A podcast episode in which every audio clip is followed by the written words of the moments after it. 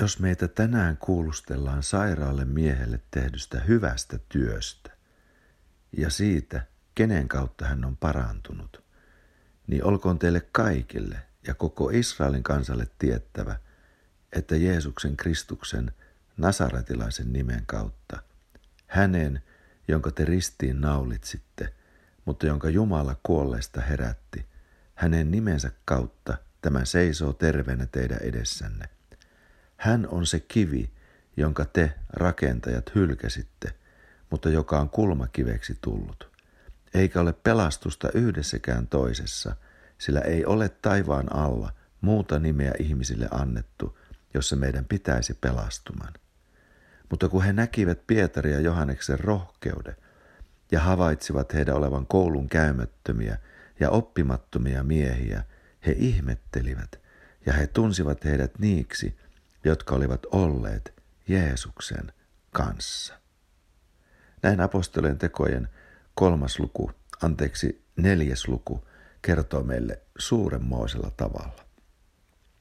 Edellisessä luvussa kerrotaan, kuinka Pietari ja Johannes olivat menneet pyhäkköön rukoushetkellä ja nähneet siellä miehen, joka aivan äitinsä kohdusta saakka oli ollut rampa. Ei ollut koskaan kävellyt. Ja Pietari ottaa häntä kiinni kädestä ja sanoo hänelle Jeesuksen Kristuksen nasaritelaisen nimessä nouse ja käy. Ja heti tuon miehen nilkat vahvistuu, kun Pietari vetää hänet pystyy ja mies kävelee, ylistää, kiittää Jumalaa. Ja sen jälkeen Pietari alkaa selittää, että hän kertoo sen, mitä tapahtui.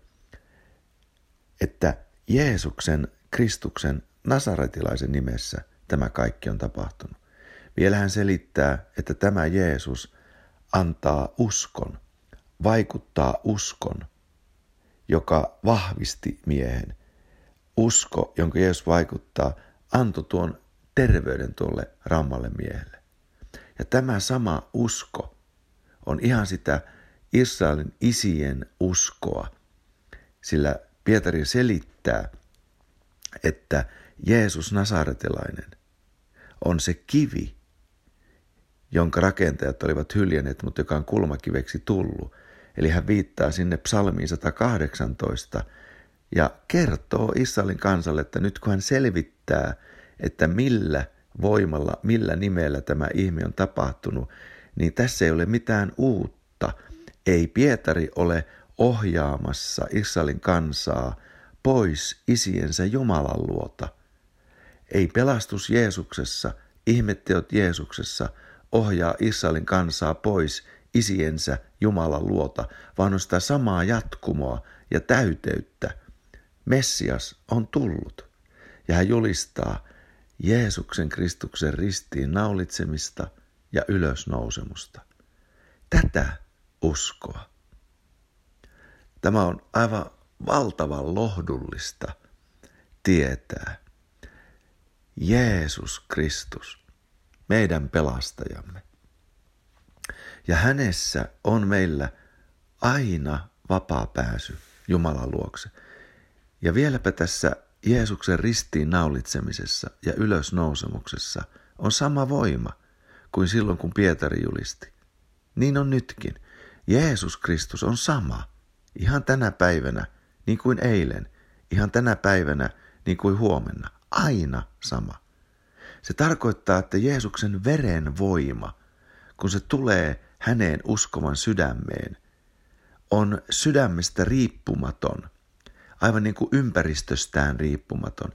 Tarkoitan sitä, että missä tahansa Jeesukseen Kristukseen uskotaan, niin hänen verensä voima vaikuttaa samaan uskovan sydämessä. On siellä uskovan sydämessä sitten mitä hyvänsä. On siellä syntiä tai hyviä asioita. On siellä rikkomuksia tai puhtautta. On siellä minkä tahansa laatuisia synnin siteitä – on tämä sydän sitten Etelä-Amerikassa tai Afrikassa tai Pohjois-Amerikassa tai Euroopassa, on se Ruotsissa tai Suomessa, se on ihan sama, missä tämä sydän on.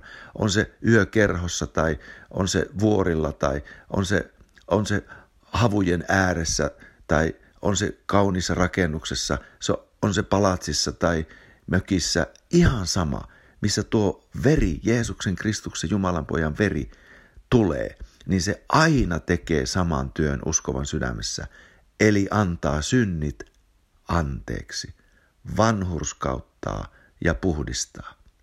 Ja sitten se on aivan sama, mikä on ympäristö, ulkoinen ympäristö. Tuo veri päästää ihmisen paitsi synnin siteistä sisällä, päästää paholaisen vaikutuksesta ruumiin ulkopuolella ja ruumiin ympäristössä. Ihminen on suojattu. Hän on verikuplassa, jos näin sanoo. Hän on Jumalan hengessä. Hän on kirkkauden pullossa, jos nyt näin sanon. Hän on suojattu ja vapaa. Kristuksen, Jeesuksen, Jumalan pojan verenvoima on valtava. Ja vielä tapahtuu näin. Tuo ruumis vapautetaan siteistä, jotka on kytkenyt kiroukseen. Ja nyt astuu ruumis siunauksiin, siunausten yhteyteen. Tuo ruumis on tehty alamaiseksi Jumalalle, sillä ihminen on uskonut verenvoimaa ja saanut pyhän hengen. Tuo kivi, valtava kivi, on kulmakivi. Se on se aloituskivi ja se on se huippukivi, johon rakennus päättyy. Jeesus Kristus, meidän Herramme. Ja tässä vielä sanotaan näin, että he näkevät Pietari ja Johanneksen rohkeuden. Eli kun veren voima tulee, Jeesuksen ristiin naulitsemisen ja kuolleista herättämisen voima, tuon sijaisen täyteys astuu ihmisen sisimpään, niin hän saa rohkeuden. Hän saa rohkeuden sanoa kaikki. Sitä tuo rohkeus tarkoittaa. Uskallusta, luottamusta. Tarkoittaa kreikan kielessä julkisuutta, avoimuutta. Eli ihminen sanoo kaiken. Hänellä on rohkeus sanoa mielipiteensä. Hänellä on rohkeus tuoda julki tahtonsa. Ihminen puhuu avoimesti, kiertelemättä. Tämä on Jeesuksen kanssa pysyvien ihmeellinen siunaus. Se on vastakohta kaikille pelolle, arkuudelle ja huonolle omalle tunnolle. Kristuksen veressä on taivaallinen voima. Nautit tänään Jeesuksen seurasta.